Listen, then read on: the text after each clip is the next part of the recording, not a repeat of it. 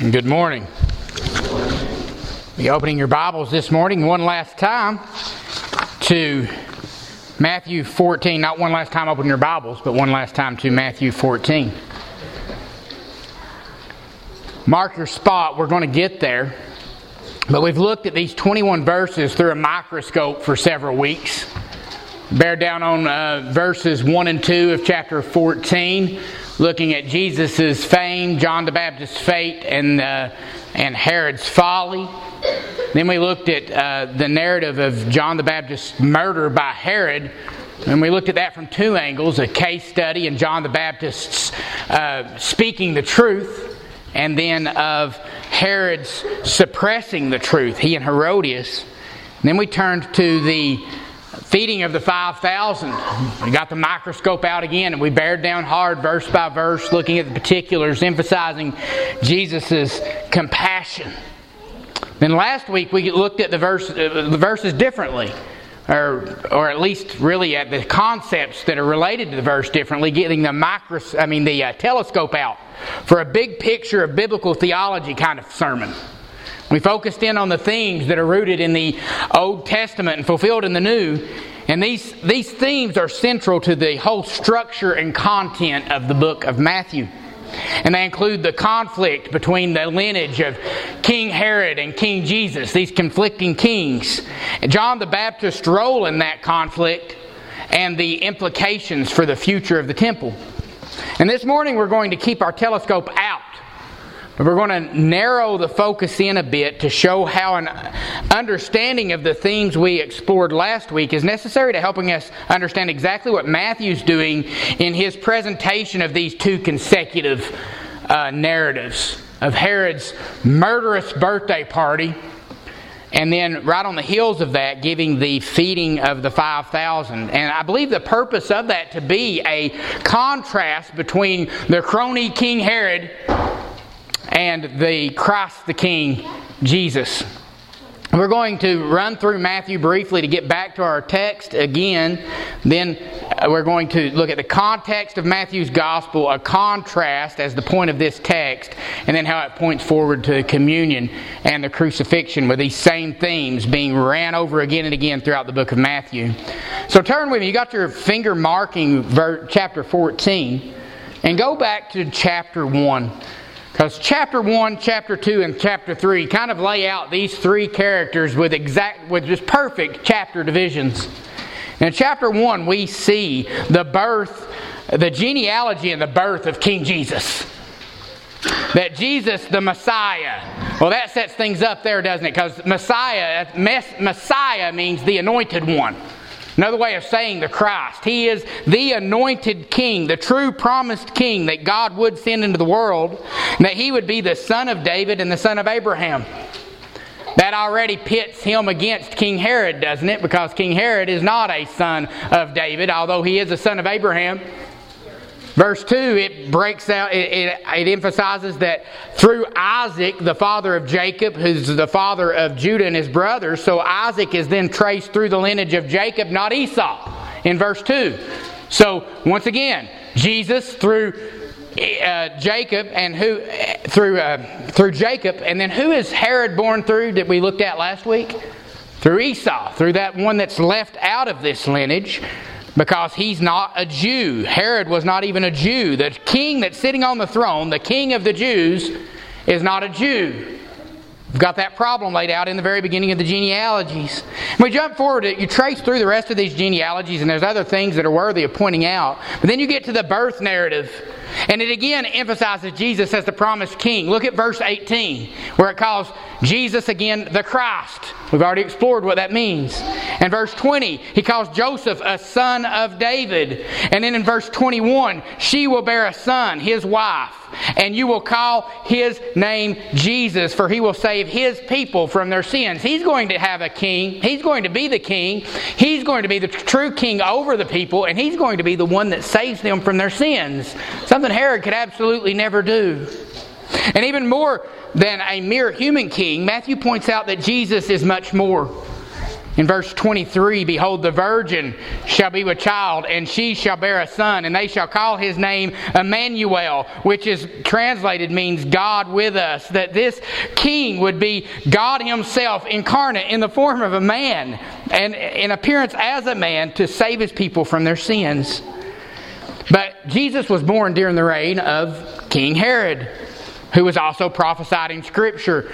Jesus was that shoot from the stump of Jesse that we explored last week. And he couldn't be born. This, where the king line was cut off from the tribe of Judah, this promised king, this branch that would shoot up, couldn't be born until there was a non Judah born king on the throne. We pointed out last week that that's King Herod that the scepter shall not depart from Judah, Genesis 49:10, nor the ruler's staff from between his feet, until Shiloh, which means the one to whom it belongs comes, and to him finally will be the obedience of the people. And that sets up an ongoing conflict. There was no king of the Jews for over 500 years. From the time that it was taken away from King Jeconiah all the way back 500 and, uh, 557 BC. And then finally, Herod the Great, a descendant of Esau, an Edomite, used flattery and gifts to gain favor from the Roman government and was declared king in 37 BC. Jesus had to come uh, during that time, during Herod's lifetime, for the prophecy to be fulfilled. And of course, we saw that by the time he's born, uh, Herod, when he's born, Herod is still on the throne. And we get to that in chapter 2. Turn to chapter 2. So we have Jesus, the promised king, in chapter 1, explaining how he arrives on the scene and how he's fulfilling all these prophecies. And then in chapter 2, we see the rival King Herod, this non Judah born king. When Herod heard from the Magi that an alleged king had been, uh, had been born, well, he didn't just roll over, did he? Herod wanted to kill Jesus. He wanted to eliminate this rival king, but God's plan can't be thwarted. You can't, you can't overturn God's plan. And all of Herod's plans to thwart the plans of God, they were only more deeply established. Just consider the locations that are highlighted in chapter 2. Look at the, uh, when Herod, uh, he gathered together, look at verse 4, all the chief priests and the scribes of the people, and he inquired of them uh, where the Messiah, the promised king, was to be born. You know, he's trying to find out so he can have him killed, right? And then they said to him, In Bethlehem of Judea. And they cited the scriptures, for thus it has been written in the by the prophet, and they quotes Micah 5 2. Well, Herod then sends the Magi to Bethlehem, and he sent them to Bethlehem and said, Go and search diligently for the young child, and when you found him, report to me so that I too can come and worship him. Well, he's a liar, isn't he? Wasn't intending to worship him at all. They've got this conflict. Herod wants rid of this promised Messiah, this promised son of David, this threat to his throne. He knows he's the first non Judah born king that there's ever been. He knows that the Messiah would be born during his lifetime, and he wants to eliminate the threat to secure the line, the king, the throne for himself and for his descendants after him. Herod had no interest in worshiping Jesus, wanted him killed. And that takes us to a second location. God wasn't going to let that happen. So he warns Joseph in a dream. And he says, Flee to Egypt. Look at verse 12. And remain there until I tell you, for Herod is going to search for the child to destroy him. In verse 15, they went to Egypt, and he remained there until the death of Herod, and that was to fulfill that was, was spoken by the word of the Lord through the prophet. Out of Egypt I have called my son. Well, which one is it? Was, it, was the Messiah going to be from Bethlehem, or out of Egypt was he going to call his son? Well, God set it up exactly where it would be both, didn't he? But God wasn't done with these locations because He wasn't only going to be uh, Bethlehem, and then through the threat of Herod, it actually chases their family to Egypt so this other type can be established from Hosea 11 1 out of Egypt I've called my son. But it takes us back to the place where, I mean, even here though, it takes us to the place where Jacob or Israel gave the blessing of Genesis 49 10 the out of uh, and w- that the scepter would not depart from Judah, nor the lawgiver from between his feet until Shiloh comes. God chased him there as a reminder that the Shiloh had came, that the scepter wasn't where it needed to be. He goes back to the source, to the place, to the country, Egypt, where that prophecy was given. But they don't stay there, and where do they go from there?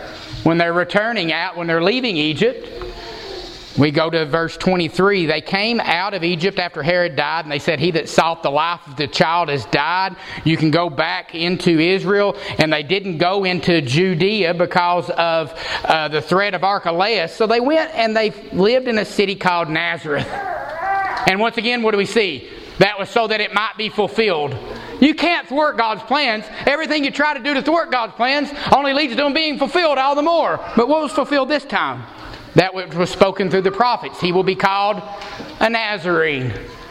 Uh, as we looked at last week, Nezer is the Hebrew word for branch the shoot that would rise from the stump of, of, of, Jesse, the branch that would come out from where it was. The town of Nazareth was literally named after Isaiah 11 1 2 through 2. The shoot will spring from the stump of Jesse, and a branch from his roots will bear fruit. That this branch that would come up from the chopped off kingly line has arrived. Out of Egypt I've called my son.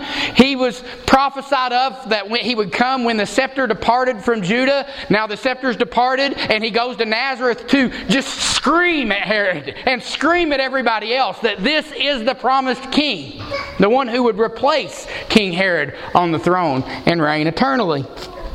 Nazareth was originally settled by a remnant of Israel who returned from the exile from David's line and who intentionally gave their new settlement a messianic name. They called the name Nazareth on purpose to point to the prophecy of Isaiah 11 1 through 2. And neither Herod nor any other mortal could stop what God had ordained. Jesus was the shoot that had sprung up from the stump of Jesse. And Jesus ends up being called not Jesus of Bethlehem not Jesus of Egypt, but Jesus of Nazareth, or Jesus from the city of the branch. That's what he's known as, just like he had to be, because he was the branch. Everything about Jesus pits him against the Herodian kings. Jesus, the son of David, that's a problem for the Herodians, isn't it? He's the promised son of David. Jesus Christ, or Messiah, meaning the anointed king, that's a problem for King Herod. Jesus of Nazareth, once again, Jesus from the city of the branch, the promised branch that would replace the one who the scepter went to, who was not from the tribe of Judah. Again, a problem for King Herod, but there was no escaping it. Jesus had come as the promised King of the Jews. The days had come, as it says in Jeremiah 23 5 through 6. Behold, the days are coming, declares the Lord, when I will raise up for David a righteous branch. And he will reign as king and act wisely and do justice and righteousness in the land. And that was another thing. How different can you be from unrighteous, ungodly, murderous King Herod? Jesus was everything that Herod wasn't. This righteous branch would save his people from their sins, as it said in chapter 1. And, and saving people from their sins, is that a kingly function or is that a priestly function? That's a priestly function, isn't it? Well, the king, the uh, king and priest had always been separate offices, but the Old Testament also tells us, as we pointed out last week, in Zechariah 6 12 through 15, that this branch would do something. Behold a man whose name is Branch, Zechariah 6:12. For he will branch out from where he is, and he will build the temple of the Lord. Yes, it is he who will build the temple of the Lord, and he will bear the honor and sit and rule on his throne. Thus he will be a priest on his throne, and the counsel of peace will be between the two offices. He would be a priest on his throne, as we pointed out last week, the uniting of these offices. Now the crown will be a reminder in the temple of the Lord. Those who are far off will come and build the temple of the Lord. Then you will know that the Lord of hosts has sent me to you, and it will take place if you completely obey the Lord your God. Now I wanted to set this up because that leads us to chapter 3. In order for the branch to unite the offices, he had to completely obey the Lord his God. The Pharisees had thought that they would teach the way to, to live righteously, but they messed it all up, didn't they? And that's what the ministry of John the Baptist was all about. And that's who we get to in, in chapter 3 the forerunner of Christ. The Old Testament makes it clear, look at chapter 3, that the Messiah wouldn't just show up on the scene unannounced, but that there would be a herald who would announce the Messiah's arrival, calling the people to submission to this new king, to prepare the way of the Lord. And we see it clearly in three Old Testament texts that you'll hear and you'll know them right off. Isaiah 4 3 through 5. A voice is calling in the wilderness. Make Clear the way for the Lord. Make smooth in the desert a highway for our God. Let every valley be lifted up, and every mountain and hill be made low, and let the rough ground become a plain, and the rugged terrain a broad valley. That He would make the path that the Messiah would walk in, He would make it straight and clear and easy. He would mess up everything that was wrong about the tradition of that time, the tradition of the elders. That was the ministry of John the Baptist. Malachi 3:1 Behold I'm going to send my messenger and he will clear the way before me and the Lord whom you seek will suddenly come into his temple he would be the one that would walk in the way cleared by the Messiah and he would be the one that after that way was prepared that would come into his temple that would fulfill the prophecy of Zechariah 6 and then lastly, though, uh, last Old Testament text pointing to John the Baptist is Malachi 4 4 through 6. Remember the law of Moses, my servant. That this John the Baptist would remember the law of Moses his servant, even the statutes and ordinances which I commanded him in Horeb for all of Israel. Behold, I'm going to send you Elijah the prophet before the coming of the great and terrible day of the Lord, and he will restore the hearts of the fathers to their children and the hearts of the children to their fathers, so that I'll not come and smite the land with a curse. Here we see how John the Baptist relates to the connectedness of the Herodian kings and King Jesus. John the Baptist preaches the unadulterated, pure law of God. He calls out the hypocrisy of the tradition of the elders. He, the righteousnesses of the scribes and Pharisees is nowhere near good enough to usher in the kingdom and escape the judgment of God. So he's restoring the straight paths of the law and proclaiming what it looks like to per- completely obey the Lord your God so that the branch could unite the offices. And you've got both of these kings. King Jesus, announced in chapter 1, and King Herod, announced in chapter 2. You've got Christ the King, announced in chapter 1. You've got the crony king, announced in chapter 2. You've got the forerunner who would make the straight paths that the true king that would establish his, his, his throne forever had to walk in to unite the offices to save his people from their sins. Well, how do you think John the ba- Jesus responded to the preaching of John the Baptist? Well, he accepted it as from God. Look at Matthew 3 13 through 15. Jesus arrived from Galilee at the Jordan, coming to John to be baptized by him, to say, Yes, Teacher John, you've got the law right. I'm going to be baptized. I'm going to immerse myself in your teaching. I'm going to fulfill it. I'm going to walk in the paths you've laid out. John tried to prevent him, saying, We don't have anything to be cleansed of. Yeah, I, I have need to be baptized by you, yet you come to me. But Jesus' wasn't for cleansing, it was for saying, I'll live this out. I'll walk in the paths that you've preached, and I'll, I'll do it perfectly. And Jesus answered and said, Permit it at this time, or suffer it to be so. For in this way it's fitting for us to fulfill all righteousness. All the righteousness of the law. You preached it. I'm going to be baptized into it, walk in the paths you've laid out, so that I can fulfill the promises of Zechariah 6. Unite the offices, be the temple, be the sacrifice, save the people from their sins, be the king priest. That's what Jesus did. That's how he responded to John the Baptist. But how does the Herodian king respond? Look to Matthew 4, verse 12. Now, when Jesus heard that John had been taken into custody, he withdrew into Galilee. Herod was called to repentance, told, as we see in Matthew chapter 14, that it's not lawful for him to have his brother's wife Herodias, and instead of repenting at the preaching of John the Baptist, just the opposite of being immersed in it, he rejected it completely and arrested John. In the Old Testament, Elijah had called King Ahab to repentance and was unheeded. John the Baptist is the Elijah who was to come, whose preaching is an indictment on the wickedness of the crony kings of the Herodian dynasty and a commendation on the righteousness of Jesus, the branch from the stump of Jesse. That's why when John sees Jesus coming, he says, Behold, the Lamb of God who takes away the sins of the world. This is the man who can live it out. This is the man who lives the way that I'm saying that a man should live not King Herod. The Shiloh who was to come, to whom the scepter and the ruler's staff rightly belonged, the one who would fulfill all righteousness. So Herod had John arrested for calling him to repentance. And once John was arrested, Jesus picked up his message. John had said, Repent, for the kingdom of heaven is at hand. Jesus walks it out and preaches the same message in, in Matthew 4 1. Repent. Uh, at 417, repent, for the kingdom of heaven is at hand. Herod didn't check any of the messianic boxes. An Edomite, he was a descendant of Esau instead of Israel. He wasn't even a Jew. He certainly wasn't from the tribe of Judah. He was no son of David.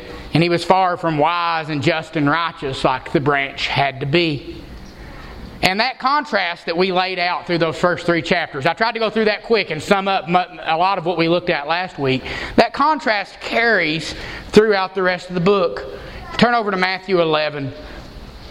We saw it when Jesus is defending the character of John the Baptist after he says, Are you the promised one, or should we look for another? And Jesus says, Hey, I'm the one, and points to all of the miracles that he's been doing and says, Blessed is he who doesn't stumble because of me or take offense at me.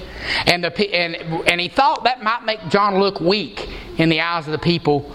And he, and he challenges them in Matthew 11, 7 through 15 about John the Baptist's righteousness. And he said, What did you go out in the wilderness to see? A reed shaken by the wind? No, what did you go out to see? A man dressed in soft clothing? those who wear soft clothing, those soft men, they're in king's palaces. Herod's the soft man, the man that arrested this guy. That's your soft dude. Not, not John the Baptist. But what did you go out to see? A prophet. Yes, I tell you, and one who is more than a prophet. This is the one about whom it is written Behold, I send my messenger ahead of you who will prepare your way for you. He was my forerunner, Jesus is saying. This isn't a weak man. The weak man's in the palace right now. This was the messenger who preached the right ways for me to walk in, and now I'm walking them out. Truly, I say to you, among those born of women, there hasn't arisen anyone greater than John the Baptist. Yet the one who is least in the kingdom of heaven is greater than he. From the days of John the Baptist until now, the, hev- the kingdom of heaven suffers violence. He's pointing back to the fact that, that Herod had John the Baptist arrested. And by doing that, he was a violent man taking the kingdom by force, trying to hold on to the kingdom of God. But can you thwart God's plan? We've, we've handled that, haven't we? Can't thwart God's plan. For all the law, prophets and the law prophesied until John. Everything in the Old Testament and in this last prophet was all prophesying until John. And if you're willing to accept it, John himself is the Elijah who was to come. All those prophets and this one is pointing to the fulfillment of everything. And Jesus is saying, That's me. Jesus is saying, That's me. I'm the one that's replacing Herod. I'm the true promised king. The chapter 1 king's the king, not the chapter 2 pro- uh, king, not him. And how can you tell? By how they responded to the chapter 3 prophet. That's how you can tell. And that's what we look at. Going forward, you'll see the same thing in the mountain of transfiguration. The disciples asked Jesus, Why did the scribes say Elijah must come first? And Jesus answered, Elijah is coming and will restore all things. But I say to you that Elijah already came, and they did not recognize him, but did to him whatever they wished. That's talking about who? So also the Son of Man is going to suffer at their hands. Then the disciples understood that he had spoken to them about John the Baptist. John the Baptist came as the Elijah. Herod didn't recognize him, did to him whatever he wished, which we now know is having him beheaded, rejecting him completely. But he was actually ushering in my walk. He was going through the path that I'm going to go through first. That path of suffering and the, and the path of obedience that the Son of Man himself would also go down to die for our sins. Well, I also, we mentioned that we saw it in the triumphal entry last week. In Matthew 21 9 through 27, Jesus rides into Jerusalem on a donkey, and people are saying, Hosanna to the Son of David, Hosanna to God in the highest. He gets there being announced as the king, and he goes into the temple. And he cleanses the temple and runs everybody out. And they ask him, By what authority do you do this? They said, and, and he said, I ask you also a question. The preaching of John the Baptist, what's its origin? Is it from heaven or of men? They, they wouldn't answer the question. He said, I won't tell you then by what authority I do it. But he was answering the question with that question. John the Baptist was preaching the true law of God. It came from heaven. I've walked in it. And since I've walked in it, I'm the promised king who has the authority to go into the temple and cleanse it. I'm the one. I'm the king, not Herod, me. That's what Jesus is saying. You see it over and over and over again. And that takes us back to our text for this week. I told you we'd get there. Took a little while, but we got there. The contrast between Herod and Jesus. If you if you do just what I've done for the last several weeks, you you do a lot of good things, but you actually miss what Matthew's doing. Because Matthew is putting these narratives back to back in order to contrast Herod and his response to John and Jesus and his response to John. He's contrasting exactly what we laid out last week, and then I briefly recounted for you again today. The information that Matthew gives prior to Herod's birthday narrative and the feeding of the 5,000 demands that we consider this book wide contrast between Jesus and the Herodian kings and its relationship to John the Baptist. Look at Matthew 14, 1 through 5. That's before we get to the narrative of John the Baptist's murder by Herod, but it gives you the background. At that time, Herod the Tetrarch heard the news about Jesus and he said to his servants, This is John the Baptist who is risen from the dead. And that's why the miraculous powers are at work in him. For when Herod had John arrested, his conscience is eating at him. When, when Herod had had John arrested, he bound him and he put him in prison because of Herodias, the wife of his brother Philip. For John had been saying to him, It's not lawful for you to have her. Although Herod wanted to put him to death, he feared the crowd because they regarded John as a prophet. So verses 1 through 5 introduce these two connected narratives, and notice the hinge that connects them. Let's read Matthew 14, 6 through 21. But when Herod's birthday came, the daughter of Herodias danced before them and pleased Herod so much that he promised with an oath to give her whatever she asked. Having been prompted by her mother, she said, Give me here on a platter the head of John the Baptist. And although he was grieved, the king commanded it to be given because of his oaths and because of his dinner guests. And he sent and had John beheaded in prison. And his head was brought on a platter and given to the girl, and she brought it to her mother. And his disciples came and took away the body and buried it, and they went and reported to Jesus. Now, here's the hinge that it swings on. Now, when Jesus heard about John, he withdrew from there in a boat to a secluded place by himself. And when the people heard of this, they followed him on foot from the cities.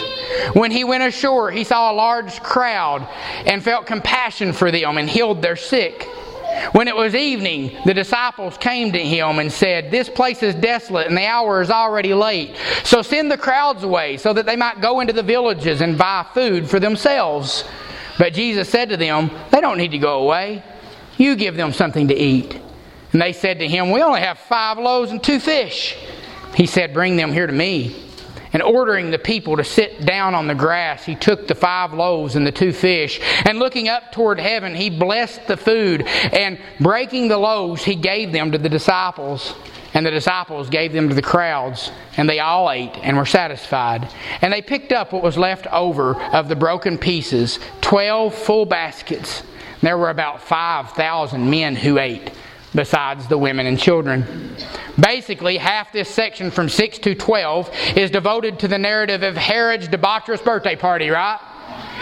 And then the other half, 13 through 21, is devoted to the feeding of the 5,000 with the news of John the Baptist's death being the hinge that connects the two. It's introduced with the arrest of John the Baptist and the reason for that arrest then the narrative of the birthday party and the murder of John the Baptist is the narrative. Then the hinge that connects the next narrative, which is Jesus responding to that to go to a secluded place and feeding the 5,000s with the conflict between the crony king and Christ the king being set up by the very structure of Matthew's gospel, it's unsurprising that these two stories perfectly mirror each other point by point. And that's what I'm going to try to do is show you how they mirror each other in the exact flow with exact opposites every time all the way through, eight points of exact mirroring that you see. First of all, look at the setting. What's Herod's setting? Well, it, verse 6 when Herod's birthday came. Birthday here speaks of a birthday feast, a big party. Roman birthday parties were marked by gluttony, excessive drinking, erotic dancing, and sexual indulgence. It was a awful, godless sort of party. Herod's conscience must be on life support, all but ruined, because he's arrested a man for a crime. Here's the crime of warning him to repent of his sin. John didn't do anything wrong. John called him out for doing something wrong, and Herod responds by having him arrested.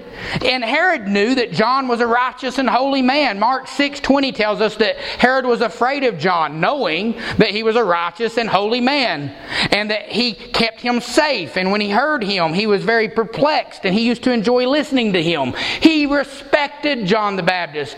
But he's got John the Baptist arrested and in prison, has had him there for a year but his conscience isn't very pricked about it because he put all of that out of his mind and had a big party. That's what Herod's doing. When you're, when you're only concerned with your own pleasure, you become numb to any hurting or any need around you. Have you ever noticed that? You turn inward on yourself and you don't care about anything. You're numb to everything that happens. Or even any sin within you. You don't care about your own sin anymore because you're on this quest for your own pleasure. And that's all that matters. It's the only thing that can get any attention from you. That's Herod. But Jesus is the exact opposite. Look at how this, this settings mirror themselves. In verse 6, you get the setting of the hedonistic party, Herod's hedonistic party. But Jesus is in healing solitude. Look at verse 13. Jesus heard about John, and he withdrew from there in a boat to a secluded place by himself. Herod's at a big party. Jesus is in a secluded place by himself. Jesus hears of John the Baptist's death, and his response is to retreat to a secluded place to process everything that happened, to pray and to grieve. Far from burying the reality of the brokenness of the world and partying on, while Herod is pursuing empty, endless pleasure, Jesus is concerned with the brokenness in the world in an appropriate and responsible way. When you're doing well, you're numb to everything. I mean, when you're doing poorly, you're numb to everything. When you're doing well, you'll feel the brokenness around you. You'll have a burden, won't you? Jesus was a man of sorrow and acquainted with grief. He couldn't just turn his eyes to the suffering around him and concentrate on his own hedonistic pleasure. No, that's not the kind of king Jesus was. And it's even set up in this setting but the contrast doesn't end with their opposite settings. In both narratives, a new character or characters are added to the plot that further demonstrate the character of each king. Well, who are the additional characters added? Well, in Herod's story, it's a seductive temptress. In verse 6, the daughter of Herodias danced before them. At Herod's debaucherous birthday party, self centered Herod, drunk on pleasure, is confronted with what? With more pleasure. A little girl, and, and this is how sick it gets. She's between 12 and 14 years old, is provocatively dancing in front of King Herod, in front of his lords, his military commanders, and the leading men of Galilee. It tells us that in Mark 6 21, the parallel passage. When you put yourself in sinful settings, don't be surprised when wicked things ex- escalate. You go and you think, oh, we're just having some good, clean fun. And the good, clean fun gets a little dirtier. And then the good, clean fun gets a little dirtier still. And you don't care because you're numb to anything that's broken or wrong around you or even the sin within you because you only care about your own pleasure. That's King Herod. It's exactly who he is. But Jesus encounters something different in his secluded place. He doesn't get a seductive temperist, he gets suffering crowds the people that are interested that are inserted into his narrative when the people heard this they followed jesus on foot from the cities. In verse 14 when he went ashore he saw a large crowd. Again a direct contrast. Jesus is not confronted with something to heighten his pleasure but of a large crowd that has innumerable needs. And he's alert to those needs. He still feels it. He cares about others because he's not a wicked crony king consumed with his own pleasure He's a compassionate king who cares about the people that God has entrusted to his care. Herod sees someone who can add to his pleasure. Jesus sees someone who has great needs. And then we see the third contrast in our stories a contrast of their feelings. Look at 6b also. The daughter of Herod danced before them, and what was Herod's response? It pleased Herod. The word here for pleased is to satisfy, to flatter, or even to excite. The word's often used as an euphemism for sexually aroused. Her glamorous looks and exotic movements pleased Herod to such an extent that he lost all sense of propriety and dignity if he ever had any. And make no mistake, there is pleasure in sin for a season. It has an expiration date, though, doesn't it? He, Herod, is pursuing pleasure, he's finding it, and that's all he's concerned with, and he doesn't care that it has an expiration date. He doesn't care about the warnings of the judgment of God. Crony King Herod is fixated on immediate gratification. This what feels good right now. Have you noticed when you're in this state of mind, you only care about what pleases me right now. Long term effects, we don't care about that. Lose everything I have, hinder every relationship I've got, wreck my marriage. It doesn't matter. I only care about my pleasure that I can get right now. Whether it's a high from drugs or a high from sex or a high from prestige, whatever it is, you care about right now. That's crony King Herod. Far from the righteousness of God, far from being able to save his people from their sins. But as just the opposite, we see the feelings in the same order the feelings of King Jesus in verse 14. When, Herod, when Jesus went ashore, he saw a large crowd and he felt compassion for them. The pleasure of Herod contrasted with the compassion of Jesus. Just like the debaucherous pleasure of Herod, this word for compassion is also an intense word. But Herod's is an intense word about his own pleasure, and Jesus is an intense word where he feels deeply the sufferings of others. He cares about how others are, what they're going through. The word describes Jesus' feelings, this compassion. It's untranslated as his heart was moved to pity. But even that misses the full impact of this word. It's more of a visceral kind of thing, an ache, a hurt. It can, it's often even used for labor pains, which two of our ladies can relate to when they listen to this online because they had babies this week. It is not a pleasant thing to give birth, is it? Jesus isn't experiencing pleasure. He's in pain over the suffering that he sees around him. When Herod was intensely moved by his desire for his own pleasure, Jesus was intensely moved by seeing the deep need of the crowds. And both narratives then progress to the actions that resulted from these feelings. Same order. They mirror. They sit right on top of each other because this is what this is what Matthew's doing. The product of those feelings. What do they do since Herod wants pleasure and Jesus has compassion? Both things produce actions. Well, Herod's actions are in verse 7. So much so, he was pleased so much so that he gave a thoughtless oath. He promised with an oath to give her whatever she asked for. When we're addicted to pleasure, there's no end to what men will do to obtain it. Addicts of pleasure will lie, they'll cheat, they'll steal, They'll sacrifice relationships with family and with friends. They'll sacrifice the relationship with their own children. They'll go years and not even see their children. They're numb. They don't care about anything. Why? Because they've got to have that next fix.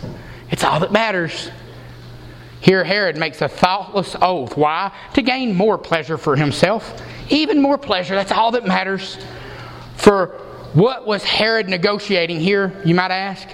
What did he hope to gain by giving this oath while Salome, this young girl, is dancing before him provocatively? Well, the text doesn't say, but it doesn't take too creative of imagination to figure it out, does it? He's wanting her to do extra things for him, and he'll promise her anything she wants, up to half the kingdom, to get it. And that with his own 14 year old or 12 to 14 year old niece. The wickedness just gets worse and worse, doesn't it? In contrast to the thoughtless oath we see as a product of Herod's lust, we see Jesus' compassion produce a thoughtful healing. A thoughtless oath and a thoughtful healing. Jesus healed their sick. Herod does what it, Herod was fixated on himself, inwardly focused. Jesus was fixated on others and outwardly focused and experienced this visceral compassion. Remember the word for compassion is related to labor pains, right? I pointed that out. Labor pains don't just happen and go away, they lead to something. The compassionate feelings, the bowels of mercy gave birth to compassionate actions. Jesus loved his neighbor. And he didn't just love them by, oh, I just love you so much. By loved, he actually filled the needs that he saw around him. The church should be seeing needs. The people of God should be seeing needs, moved to compassion, and because of that, serving and loving their neighbor. That's fulfillment of the law. Romans 13:8 Oh no no man anything except to love one another for he who loves his neighbor has fulfilled the law. And now both narratives progress to a third party giving a command. You get a temptation. Here's Herod's temptation. In verse 8, having been prompted by her mother, she said, Give me here on a platter the head of John the Baptist. Herodias had been waiting, had been wanting John the Baptist dead for some time, and she set up this whole episode using her own daughter as a seductress to set the scenario up. Notice how the evil of the temptation progressed. A hedonistic drunken birthday party progressed to an incestuous pedophilia of sorts. And now it's ended in a conspiracy to commit murder. Temptations become more heinous the more you give in. You give in a little, and then you give in more, and before long your conscience is seared, and you can do absolutely anything. And Jesus, though, has never given in to the first, first temptation, but Herod has given in to a string of them. His tempters are not tempting. Jesus' tempters aren't tempting him with any sort of wickedness. He's never had any propensity to wickedness, but they do tempt him with something. They just tempt him with ease. Herod is tempted with murder. Jesus is tempted with ease. Basically, they his disciples are the tempters here, and they're basically just saying, You've done enough. Look at verse 15. Send them away. The disciples came to him and said, The place is desolate, and the hour is already late. You've been healing these people all day long. And we were already tired, and we were here to try to grieve over John the Baptist. It's late. Send the crowds away. You've done enough. You ever feel like you've done enough? Aren't you glad Jesus didn't feel like he had done enough when he was tired but had to walk through Golgotha, had to carry the cross on his shoulders, and had to go to Calvary on your behalf? He wasn't too tired to pour himself out for your need. I'm glad we've got a compassionate Savior who doesn't let his I've done enough interfere with him doing what's necessary to love his people. Aren't you? The place is desolate, the hour's already late, so send the crowds away that they might go into the villages and buy food for themselves. Let them take care of themselves. The Spirit seems to be something like, come on, Jesus, be reasonable. There's nowhere here for these people to get any food. It's getting late. We've been here all day. We're tired. We haven't had anything to eat all day, and, or even to find what we might eat. The only reasonable thing is to send them on their way. They need to eat. We need some rest and time alone. Herod is tempted to commit murder to get more pleasure. Jesus is tempted to just stop serving to get more rest. The contrast couldn't be more stark, could they? And neither could their response. And the responses are the next thing that comes in both narratives. We have Herod who does the will of men, and we have Jesus who does the will of God. We begin with Herod in the will of man. Verse 9 What does he do when he's tempted to kill John the Baptist to fulfill his oath? Although he was grieved, the king commanded it to be given because of his oaths and because of his dinner, dinner guests. Herod gives in to the will of men. Even though Herod was grieved because of the warmth that he had toward John the Baptist, he still had him executed. We will wrong people we even like when we're given over to our own desire and, and for, and for our, our own lusts and our own pleasure. Even people we care about. We can care about them and think, well, since I have care and love in my heart, that means deep down I'm really a good person. No, it actually just shows how extremely wicked you really are. That's what it shows. Although he was grieved, he had him executed. Why? To save face. He had given an oath. He cared more about saving faith with his face with his dinner guests than he did about the very life of the righteous man John the Baptist or the judgment of God that he had been warned of. He didn't care about any of that anymore. When we only care about how things affect us, no evil is beyond our capabilities. But Jesus didn't care about the pressure he was getting from his exhausted disciples. He didn't care if they were leaning on him. John the Baptist didn't want to be leaned on or looked, looked down on or thought bad of by men. The fear of man is an enemy of the fear of God. If you've got one, you can't really have the other, can you? If you got true fear of God, you're not really going to care what any man says or does to you. And if you got fear of man, you won't care what God does. They're opposites. Jesus, he cared about the will of God. But Jesus, they wanted him to send them away. Verse 16, but Jesus said to them, but, he does the opposite. Herod did the same. Jesus does the opposite. But Jesus said to them, They don't need to go away. You give them something to eat. Instead of obeying the command of the disciples to send them away, Jesus gave a command of his own. Jesus turns their attention away from the hopelessness of the situation and their easy solution of sending the crowds away to get food for themselves, and he invites them to think about how they can help. And all these enormous contrasts lead to a vastly different uh, climax to the story. We get to this climax, these climaxes. That's the next thing that both stories go to. Herod's climax is a wicked woman's vengeance. Look at verse 10. He sent and had John the Baptist beheaded in prison, and his head was brought out on a platter and given to the girl, and she brought it to her mother. Although John knew John, although Herod knew John was righteous and holy, although he used to enjoy listening to him, he would literally sacrifice John the Baptist on the altar of his own pleasure to maintain his reputation and keep good graces with his wife or his so-called wife. What a grotesque display. And unwittingly, he was murder- murdering the forerunner of the promised Messiah, the one that would make straight the path for the promised king who would be able to sit on the throne forever. He was disqualifying himself from being that king 100% and completely and obviously by killing the forerunner of Christ, by killing John the Baptist. And immediately we contrast the climax of the story of the of John the Baptist's death or Herod's murderous dinner party with the climax of the feeding of the 5,000, a needy people's provision.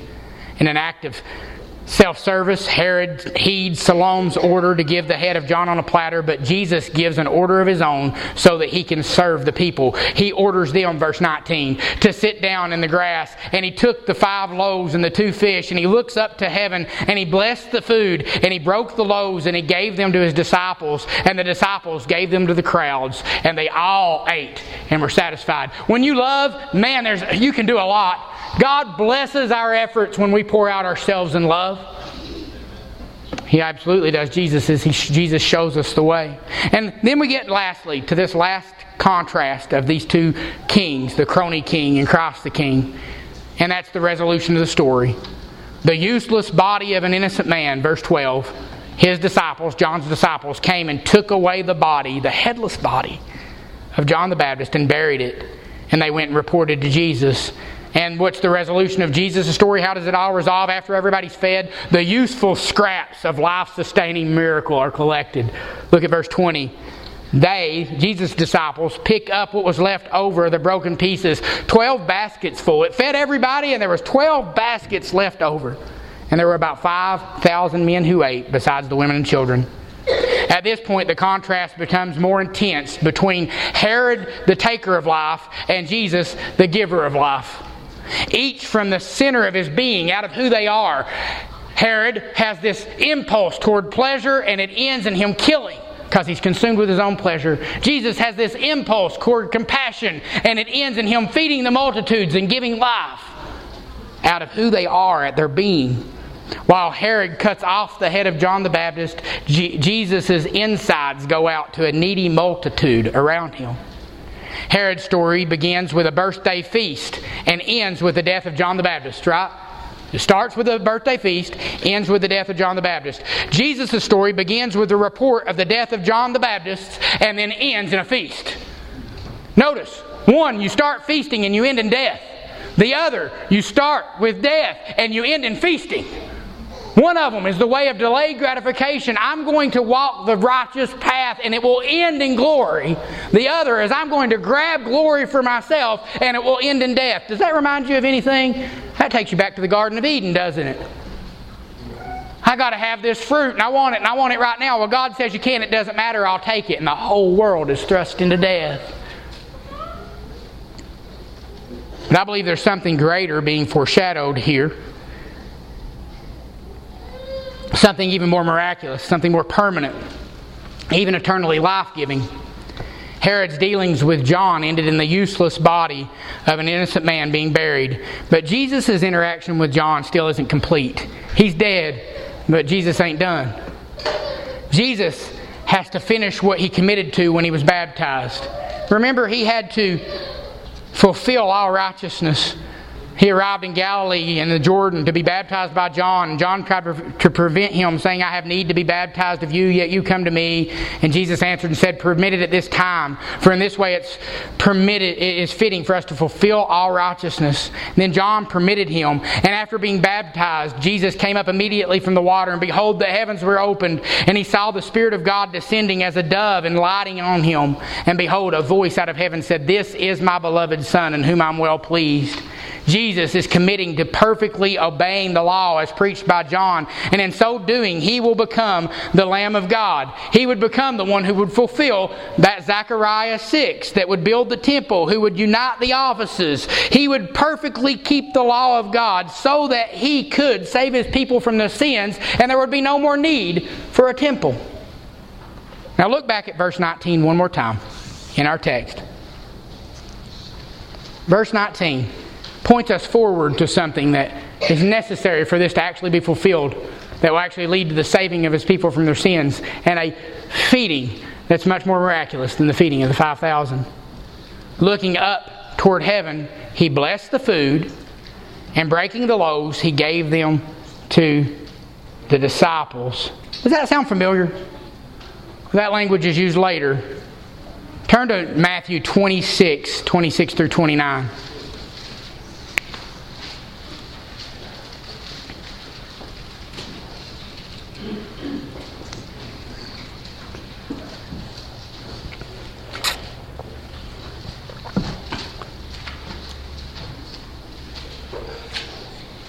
While they were eating, Jesus took some bread, and after blessing it, he broke it, and he gave it to his disciples and he said, Take and eat, this is my body. And when he had taken a cup and given thanks, he gave it to them, saying, Drink from it, all of you. This is my blood of the covenant, which is poured out for many for the forgiveness of sins. But I say to you, I will not drink from the fruit of the vine anymore from this day forward until I drink it new with you in my Father's kingdom. To establish this kingdom of priests and this holy nation, in order to save his people from their sins, he had to perfectly keep the law in this act of giving his life life up on the cross, becoming the true bread out of heaven and the true drink. Now let's flip forward to see where Jesus' body is broken and his blood is shed. And we're going to see this whole contrast between Herod and Jesus play out again. Look at Matthew 27 37. Here's the crucifixion narrative. You can almost just guess what's going to come. Matthew 27 37. When they nailed Jesus to the cross, above his head they put up a charge against him which read, This is Jesus, the King of the Jews. There you've got the King. I wouldn't be surprised if the next thing it mentions is the temple. Look at verse 27, 39 through 40. And those who were passing by were hurling abuse at him, wagging their heads and saying, You who are going to destroy the temple and rebuild it in three days, save yourself. If you're the Son of God, come down from the cross. And then there's going to be a temptation to save himself so he can save face in verse 27 through 41 through 42. Herod killed John the Baptist to save face. Maybe Jesus will save himself to save face. In the same way, the chief priests also, along with the scribes and elders, were mocking him and saying, He saved others, himself he cannot save. He's the king of Israel. Let him come down now from the cross, and we'll believe him. I wouldn't be surprised if the next thing it mentions in this text is John the Baptist. Look at 27, 45 through 49. Now from the sixth hour, darkness fell upon the land until the ninth hour. And about the ninth hour, Jesus cried out with a loud voice, saying, Eli, Eli, lama sabachthani, which is my God, my God, why have you forsaken me? And some of those who were standing there, when they heard it, began saying, This man is calling for Elijah. And immediately one of them ran and taking a sponge, filled it with sour vinegar and put it on a reed, and they gave him a drink. But the rest said, Let us see whether Elijah will come and save him. No, Elijah's the one that he baptized him. It was the Elijah who was to come that pointed him to the necessary death on the cross that would have to happen as the ultimate act of compassion to save his people from their sins. Look at the next thing he has in this keeping of the law. Verse 50. Jesus cried out again with a loud voice and he yielded up his spirit. Jesus' love fulfilled the law. His compassion had no end. He What is the great commandment of the law? To love the Lord your God with your heart, mind, soul, and strength, and to love your neighbor as yourself. That Jesus, in his love of neighbor, gave up his life, fulfilling the law perfectly that he had been immersed in. John the Baptist's perfect teaching and preaching of compassion. Jesus walked those straight paths all the way to the point of death, even death on a cross, and therefore God highly exalted him and gave him a name that is above every name. That in the name of Jesus, every knee should bow and every tongue should confess that Jesus Christ is Lord to the glory of God the Father. Jesus made himself the king, not Herod, the true king, the promised Messiah through the death on the cross by fulfilling everything. And what's the outcome? Look at verse 51. And behold, the veil of the temple was torn in two from top to bottom. The veil was torn. You had access to God now. There's no more need for a temple. And just a few years later, about 40 years later, we're going to have the temple completely demolished and thrown into the sea because the true king is seated at the right hand of the throne of God, making intercession for you as the promised priest king right now. That's what you've got in King Jesus. He's everything in his compassion that, G- that Herod wasn't in his debaucherous quest for pleasure. At the end of Herod's story, the useless body of a relatively innocent man was buried.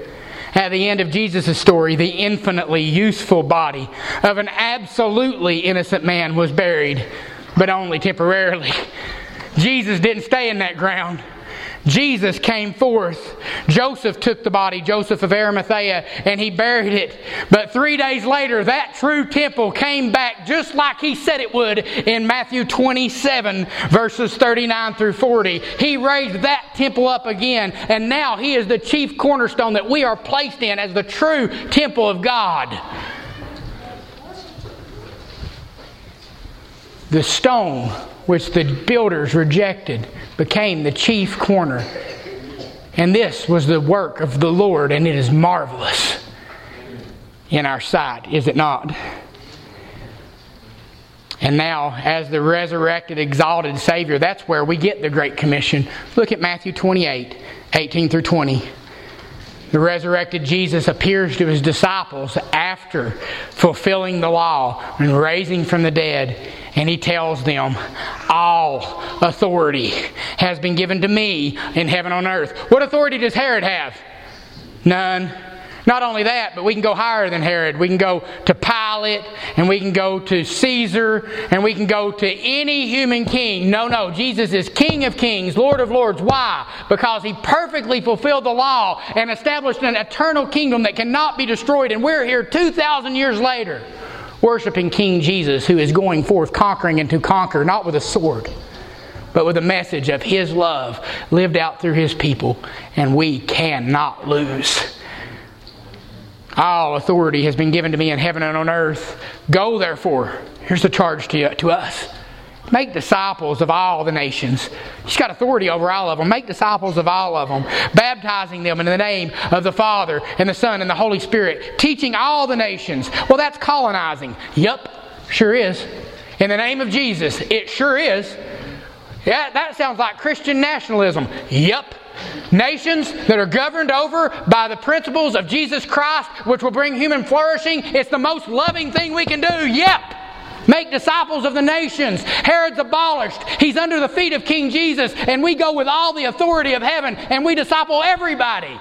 And we can't lose. We've forgotten that message. We're waiting to be plowed over when the Bible tells me that we're the plow. And he that puts his hands to the plow and looks back isn't even fit for the kingdom of heaven. Keep plowing, guys. You can't lose. You have the Holy Spirit of the living God living within you and all the authority of heaven behind you. King Jesus has established a kingdom. And it will spread, it will grow like mustard seed.